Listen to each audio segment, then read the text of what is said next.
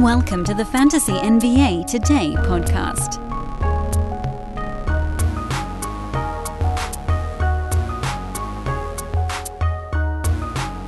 We got humid rain in Southern California. I don't know where the hell I am right now.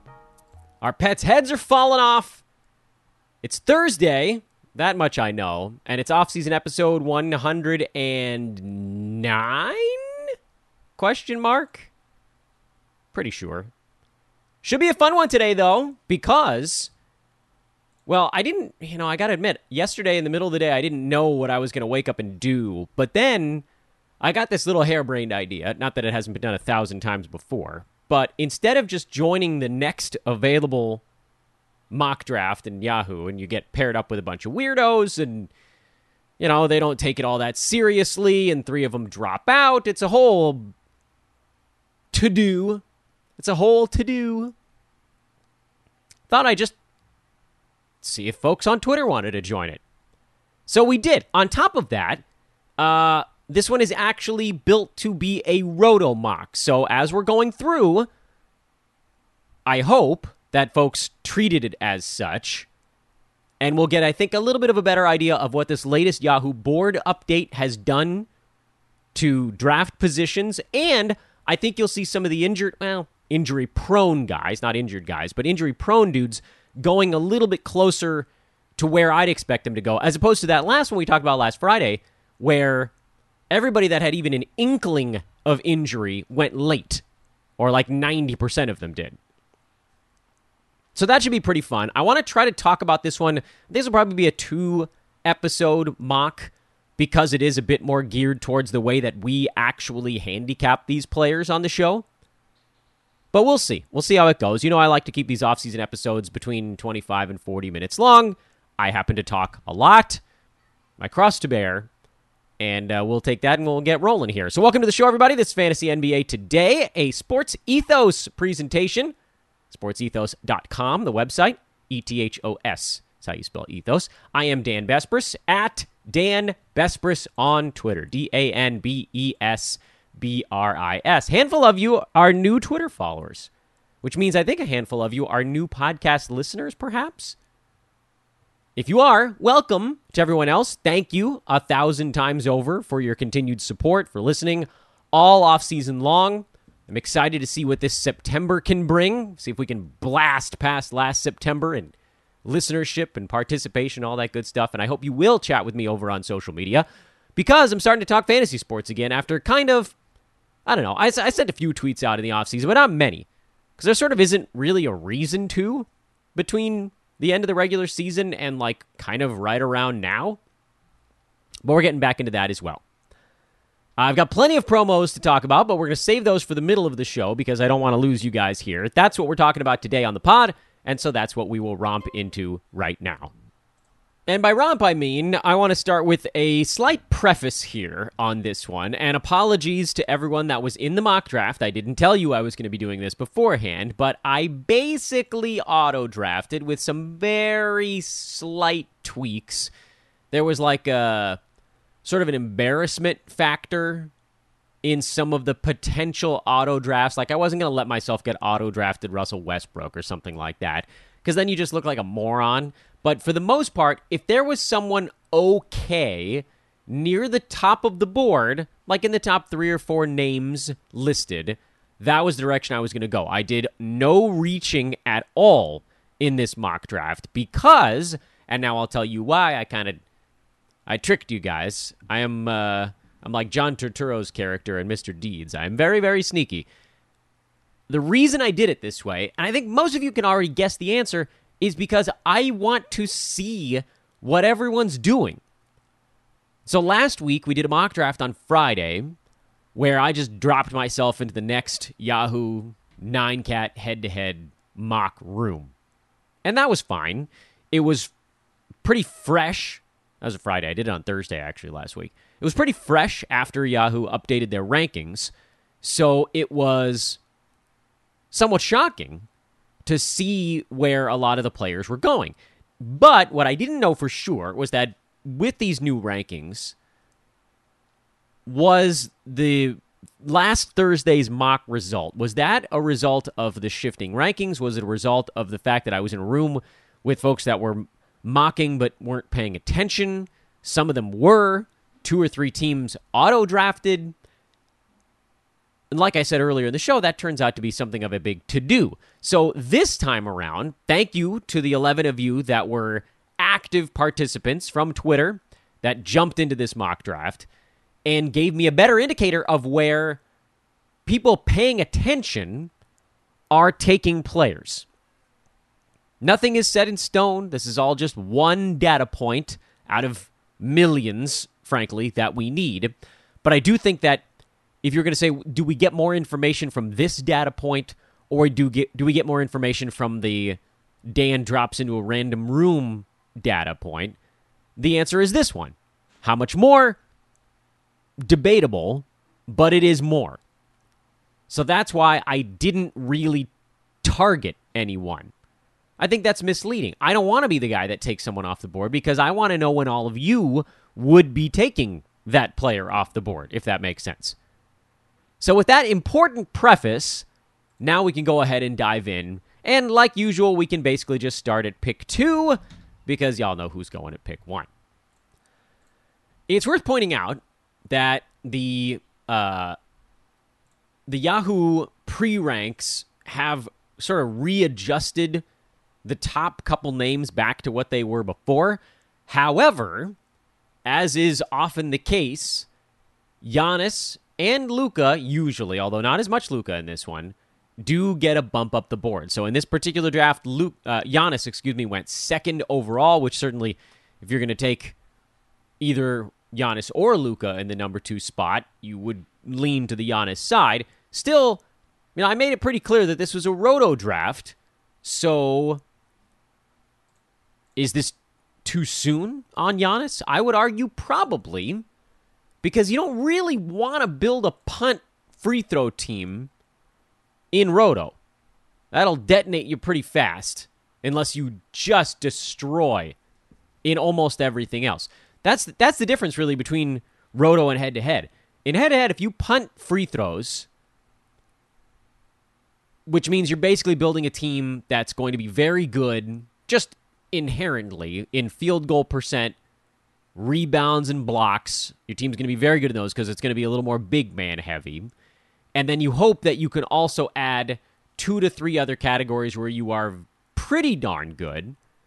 And in fact, like you're probably going to be decent in turnovers in a punt free throw team because you're probably not leaning too hard into a big time guard lineup. But then there are guards like a Dejounte Murray that kind of fit that build a little bit where they will get you some assists and they lean into the rebounding and the field goal percent and stuff like that. And so maybe then you can get really good at steals is a possibility in such a build.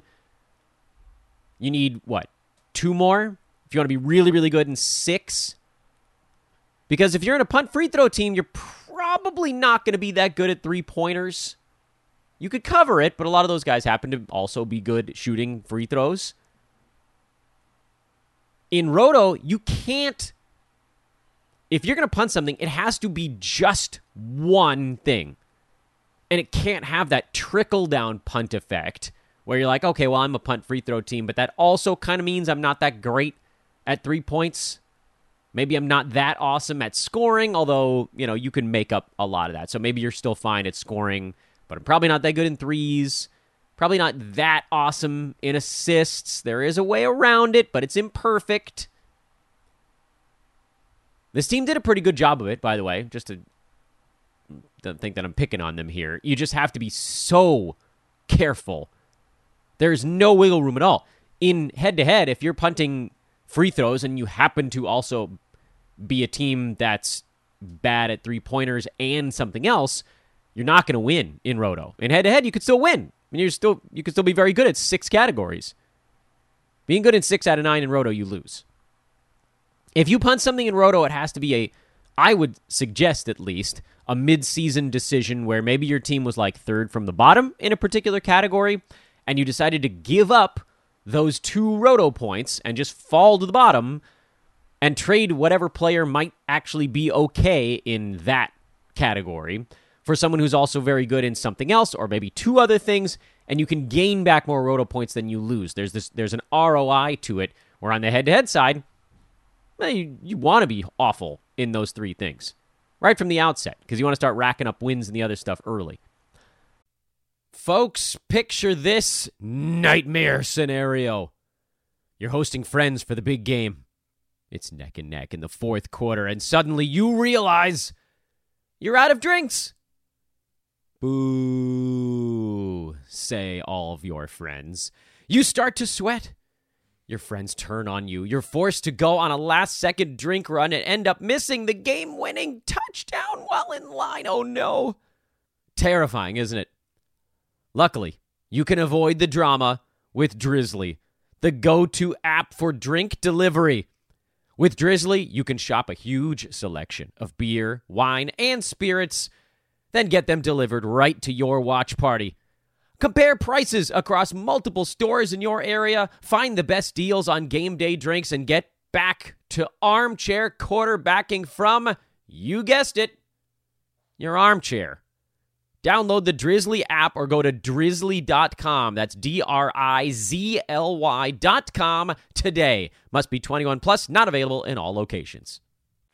Joel Embiid went third. Kevin Durant went fourth. I happen to like both of those. If you want to flip them, I'm fine with that as well. You guys heard my week long discussion of guys that I think should go number two in roto leagues, and I think it's those two guys because outside of Jokic, you know, those are the guys that have a an outside shot at being anywhere near number one player in, in per game value. And then we just hope that they survive the year. Steph Curry went five. Uh, he had been dropping a little bit. Seems like he's moved back up the board just a tad. James Harden has been on the rise lately. He went six in this one. And I bring that up as interesting because he's been pretty well jammed in there at the 10 11 range. He was 11. I think he moved up to 10 in the most recent Yahoo readjustment. But he's been going earlier than 10 in now both of our recent mock drafts. And I think in, in a lot of drafts lately, he's been moving up the board. I don't know. Do we think that holds? Maybe. Now, like I talked about on this show, I, I think there's a lot of really good vibes in Philadelphia. Harden would have a long way to go to jump Jayson Tatum in ADP to get into that nine spot, but it does feel like he's someone who's moving up as opposed to the other way or even static. Just something to keep in mind. Trae Young went at seven. How far would Trae? Here's an interesting question to, to sort of pause our trip through this mock draft. How far would Trae Young have to fall to where I'd now start to consider him again? Because we know he's going to be durable. Outside of catastrophic injury, he'll be fine. He doesn't, he plays through the little stuff, which is, I mean, that's effectively that's what we're talking about with durability.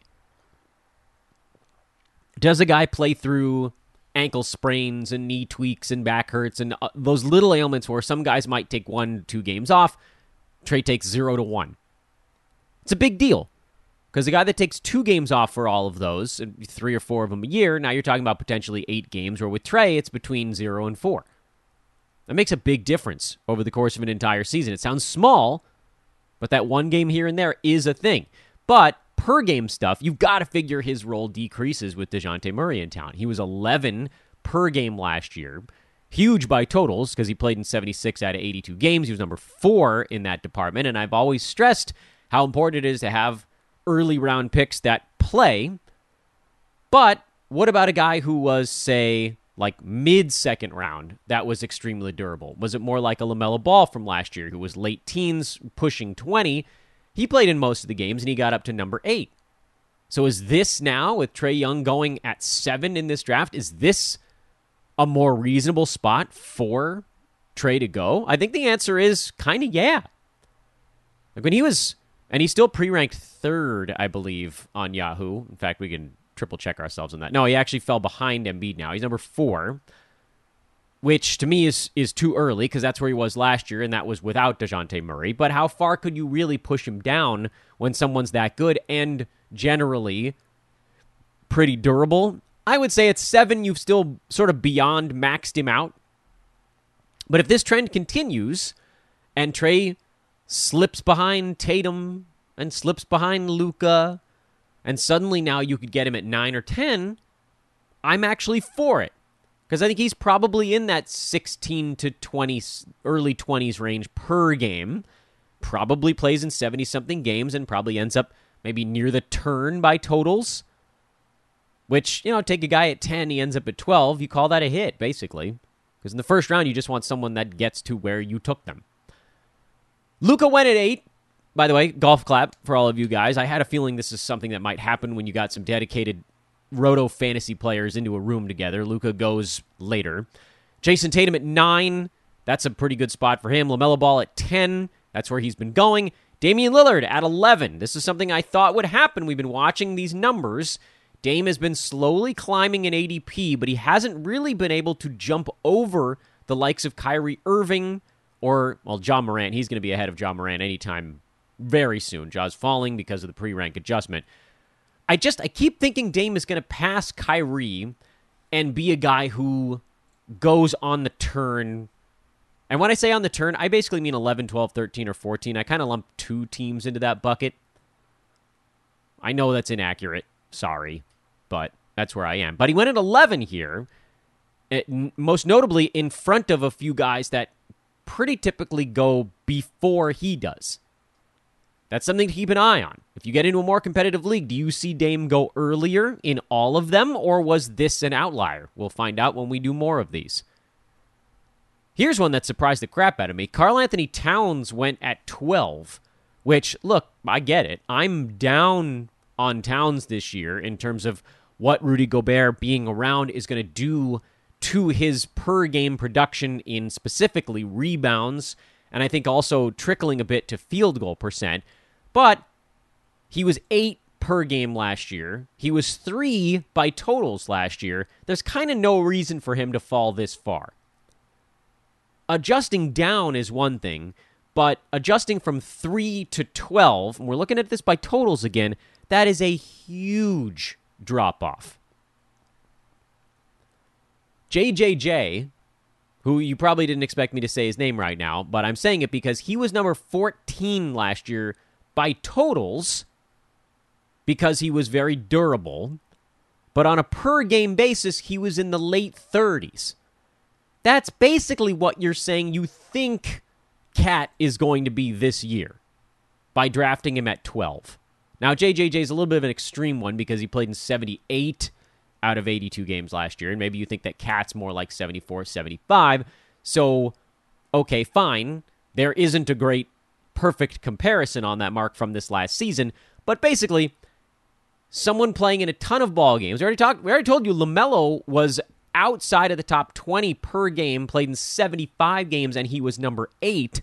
So worse than that so you're talking like mid to late 20s per game and durable would be your handicap of Cat if you really think he should be going at 12. You think I agree with that? No, I think this is a steal. I don't think this is something that happens regularly. I think that everybody's just sort of got caught up in it here. Um, he should be going in front of Luka. He should probably be going in front of Dame. He should probably be going in front of LaMelo Ball the other stuff is a bit arguable, but Cat going later than nine, I think, is a a pretty good grab. And the only way that this one blows up in your face is if he gets hurt, because there is a possibility that he falls back towards that same thing like with Trae, like sixteen to twenty two per game is possible. With Cat, you could see that sort of erosion. I don't think it'll be quite that far, but it's possible. And then, I mean, he still gets this mark with even a little bit of durability there. Now, as much as I love getting Cat at 12, I'm not a huge fan of getting Ja Morant at 13. I don't think he makes sense on the roto side. He has been neither durable nor a per game monster. I need one of those two things if I'm taking a guy this early. So, uh, as happy as I was about this dude getting Cat at 12, I'm less thrilled about that pick at 13, especially when you consider some of the names that went in the middle of the second round. Uh, although not this next one. This still, uh, this is interesting because uh, Anthony Edwards went at 14 here after he went at 13 in our last mock, and he's nowhere near any of this stuff in ADP. His ADP is 27.1. He's pre ranked 25. Uh, he was 30 last year by totals and was somewhat durable. So you're talking about a huge, huge flying leap for Edwards, which is possible. Free throw percent goes from 78.5 to 82. Field goal goes from 44 to 45.5, 46. You're starting to push it a little bit, but I don't, you know, I don't know how much more he does on a team that has that many options. Someone's going to have to get hurt to clear the runway for him to get that much run. But I get it because some of these other names are pretty risky. Anthony Davis was third off the board in the second round. I actually really like him there. Especially if the Lakers make a trade. I think the I really want to see the the the feelings get better around the Lakers before I take the plunge on Anthony Davis. And so if I had the option here, Kyrie Irving going just behind him at pick 16 is the direction I would have gone because the the vibes in Brooklyn somehow are actually better than the vibes in LA presently. It might not be the case four weeks from now, but that's where we're at. Tyrese Halliburton went at 17. It seems like everybody just forgot about LeBron, who was top five per game last season. And again, there's a vibes thing going on here, but LeBron was also an example of someone who was so freaking good per game uh, that despite missing almost a third of the season, he was still number 16 by totals. So, yeah, I mean, this is a really easy spot to take him. Paul George went at 19. No, no big surprise there. That's about where he's going to go, and that's a pretty reasonable spot for him. Booker at 20. I'm good with that. Freddie VanVleet at 21 because this is an interesting spot too, and it's actually interesting because of the next four, five, six, seven names that came off the board. This is the spot where we had previously witnessed Donovan Mitchell and Darius Garland going. They were almost like a, a package here in the latest Yahoo revamp of their their their board. And my assumption was I, safe, I think, in saying that they were both going to start going lower, but we didn't really know where. And I still don't think we really know where until Yahoo rebuilds their second round and third round. All we knew is that other guys were going to jump them. So Freddie VanVleet jumped them. DeMar DeRozan went uh, at 22. It's pretty early for DeMar, but, you know, that's, again, this is sort of up where he is. His pre rank is 21. I don't think we should be that surprised at this point. Domantas Sabonis at 23, I'm good with that. Kawhi Leonard at 24. I think, again, this is a shimmering example of what's happening in a competitive roto draft where folks are going to be less terrified of Kawhi's rest days because if you're getting him in the late 20s, his per game upside is top five. And so you kind of don't even care if he misses 25 ball games. I was really curious where Kawhi was going to go in this draft. He was one of the names that I was watching most closely, and I'll probably jump into some other roto mocks that I may or may not discuss on the podcast. I'm only I'm trying to do this like once a week or so. I don't want to wear out the mock draft thing, but there was a lot of interesting stuff here because we did a different format and this is sort of after the Yahoo board has settled a little bit. But this is this is very much a roto play where I think if you're in a head to head league, you see Kawhi continue to go later and later because everybody's petrified of him, even though they should be petrified of half of the guys we've talked about already. But in roto, I mean, honestly, anything past like 18 is juicy as hell for Kawhi. But how far will could he possibly go? You start to take him on. I mean, really, like after LeBron, you go Booker, Kawhi. That I mean, that's a that's the direction. Time Lord first off the board in round three, which again, uh, this is one of our, I think, longtime followers here as well. Uh, I don't think Time Lord's going to go there in most drafts. His ADP is 37. By the way, I don't dislike it. Let me rephrase what I'm saying here. I don't dislike the play. Uh, he is, however, injury prone. He has a ton of per game upside. We know that about him. He's had stuff in the finals, he had stuff throughout the offseason, so there's a little bit of a fear factor there. I actually, as much as I love Robert Williams, I probably don't take him to start the third round because there just there are simply safer plays there, especially here for this particular team who obviously has Nikola Jokic, so they can kind of do no wrong. But after going the Kawhi Leonard route, you kind of don't want to double up on that kind of player. Because as much as you love the per game upside, if you're suddenly now filling in 50 missed games for your second and third round picks, they better be pretty good or the sort of totals. Okay. Boink. Put a pin in this discussion. We're going to come back to it after I finish talking about round three. And then I think, well, maybe we'll just get up to the halfway point here because we're already at some 25 odd minutes. Uh, here's what I want to do the rest of this podcast. I want to get through a couple more names on this board. Um, damn, I really want to get through round three, but I'm going to have to do it a lot faster than we're going right now. I need to remind you guys about the draft guide, and I want to talk about this this totals versus per game concept in Roto, and just get into it a little bit more.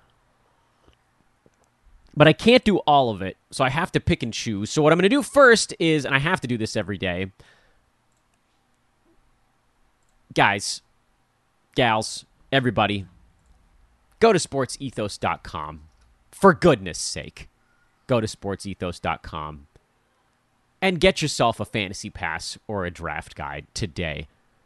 We added a streaming tool, a schedule grid, an ADP tracker to the already robust player profiles, team previews. You got every position categorized centers, power forwards, point guards, the whole thing, all the way down the board. That's the player profiles. The team previews as minute per game per game pro- projections mixed in there. You got guys that busted out in the second half last year that are still functioning like sleepers this season. You got factor fiction. You've got beginners guides, and you have so much more on the way. The Brewski 150, just mere weeks away from the Fantasy Pass. Even sooner in Ethos 360. If you're into sports betting, get the 360 package because that's got the earliest access to the Brewski 150. It also has the Wager Pass, the DFS Pass, Fantasy Pass all rolled in together. If you're just a season long fantasy player, the Fantasy Pass is perfect. It's $5.99 a month. It's a six month membership. You can cancel at the end of six months or you can let it ride. You'll have all the draft guide stuff, earlier access to the B150, and all the in season premium access here at Sports Ethos. If you're a crazy person and you only want draft guide materials, that's available as well. SportsEthos.com. It's very easy to find. You just go either to the NBA tab, and you can click on the draft guide. It's in the one of the the lists in the drop down there, or you can go to the premium tab. It's all listed there as well. Really easy to find. We've revamped the menus over at Sports Ethos. Really excited to move some of the Q and A stuff back into our forums this year. Going to get video Q and A's back into the mix this season. So much to do, and again, it's not that I'm begging. I actually think this is more than worth your while. If you want to win your league, this is the way you do it. But also, it powers Sports Ethos. This is how we continue to expand, grow, bring so many awesome minds into one place, and uh, how I can keep doing this podcast year round. So check out the draft guide and the fantasy pass at sportsethos.com, and uh, I'll be tweeting about it as well. Uh, recruiting pitch, all still out there. If you want to cover a team as a podcaster, if you want to write about fantasy, hit me up on Twitter at Dan Besbris, D A N B E S B R I S. Please do follow me over there as well, uh, because I'll be continuing to talk about all of this stuff.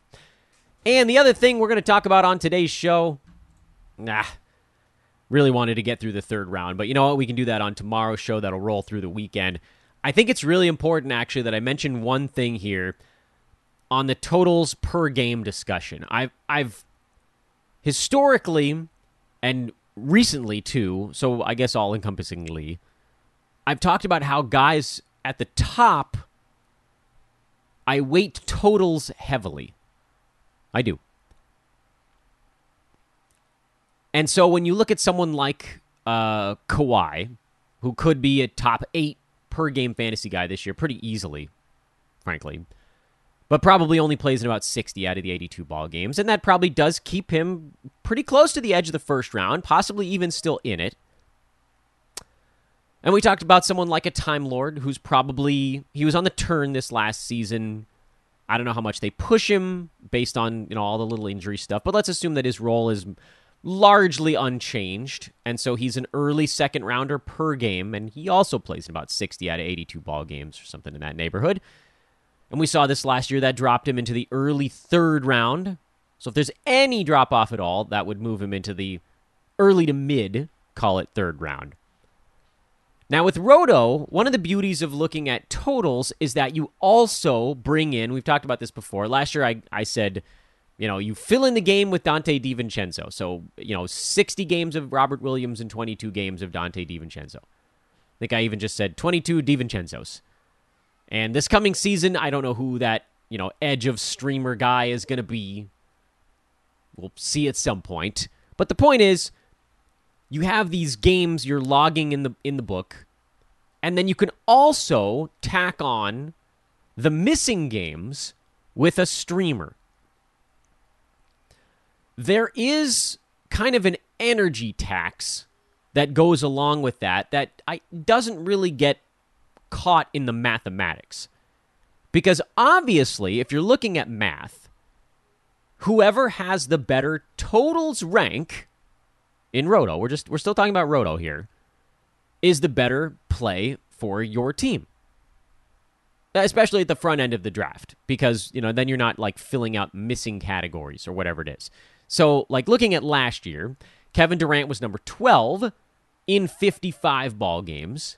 Steph Curry was number 13 in 64 ball games. In Roto, that actually makes KD substantially better because you're able to fill in 27 DiVincenzos, where with Steph Curry, you're only able to fill in 18 DiVincenzos. In head to head, it kind of flips. The problem that I was starting to talk about for a team that might go Kawhi Leonard at 24 and Robert Williams at 25 is that at a certain point, your DiVincenzos actually do get slightly worse there is a slight, it's slight, but it's not nothing, tapering, where if your second and third best players miss 50 games combined, you're filling in, say, half of those with your, I don't know, just say 11th best player, and then half of those with your 12th best player. And then if anyone else on your team misses games, you're filling in those games with your 13th best player, and your your 14th best player and and the streaming capability of your team actually gets slightly worse. It is damn near impossible to quantify this and to say, okay, well, you know, I took Kevin Durant, he's going to miss, or I took Kawhi Leonard, he's going to miss 22 ball games. I'll fill in those 22 games with a Donte DiVincenzo. Not this year. I'm talking about like two seasons back. We came up with that anal- analogy, which was a guy that was like, you know, top 110 type of value. Okay, great. But when your second guy goes down, your pickup is likely to be somewhat worse. Now you're filling it in with a top 125 guy. And if you have a third guy that goes down, now you're filling in the missing games with a top 135 guy. And it goes on like that where you simply can't fall that far behind, or you start to have to play bad players to make up the ground. So, what I'm the point of all of this is to say it's not always so cut and dry that you want the guy with the higher per game upside, even in Roto Games Cap. For one player, two players, maybe that's the case, but you simply can't have that many hurt guys, or it does start to put a dent into your ability to keep up in games played. And if you fall behind in that, then you start to have to play guys that are worse. And so it almost sounds contradictory for me to say, I love Kawhi Leonard at 24. And I also love Robert Williams at like 30. But I don't love them together at 24 and 25 or 20, you know, 20 I guess it would have to be 24 and 25 because that's where these two teams get their picks, but just like fundamentally in your head, taking one as your second rounder and the other as your third, it puts you in a position that's so precarious that you basically have to draft really healthy guys for the next three, four, five rounds in a row because you don't want to have to go that deep into streaming. You don't want to have more than four guys hurt or you literally can't field a proper starting lineup for your team. I'm a big fan of lagging a little bit behind in games played 15, 20, 25 games. But if you're not fielding a proper team because you don't want to play a streamer that's top 130 value and you're 50, 60 games back, eventually you're going to have to play crummy players. And that hurts. And so then you kind of have to ask yourself the question all right, what is better here? Do I want Robert Williams, who was you know, 25th by totals, but only played in 61 games? Or do I want Rudy Gobert, who was 23 by totals in 66 ball games? Because when you think about the math, you're like, okay, well, with Time Lord, I fill in 21 games. That probably covers that extra five. So Robert Williams plus 25 DiVincenzo's is probably better than Rudy Gobert plus, sorry, 21 DiVincenzo's, than Rudy Gobert plus 16. But is Rudy Gobert plus 16 DiVincenzo's better or worse than Robert Williams plus 21?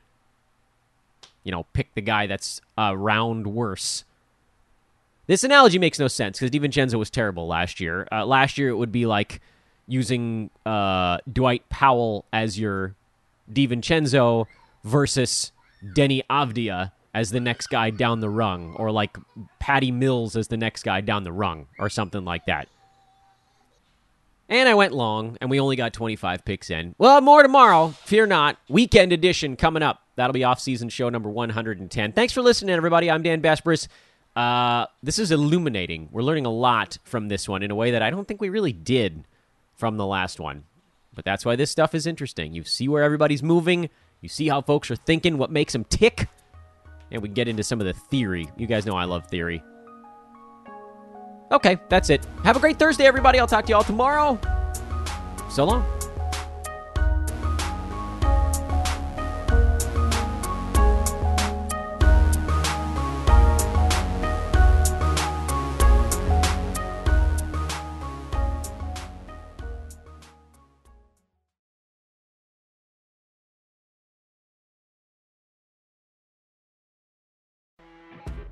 You know, when you're listening to a true crime story that has an unbelievable plot twist that makes you stop in your tracks? That's what our podcast, People Are the Worst, brings you with each episode. I'm Rachel. And I'm Rebecca. We're identical twins who love true crime cases that make you say, didn't see that coming, and we hate the people responsible for them. Listen to People Are the Worst now on Apple, Spotify, or wherever you get your podcasts.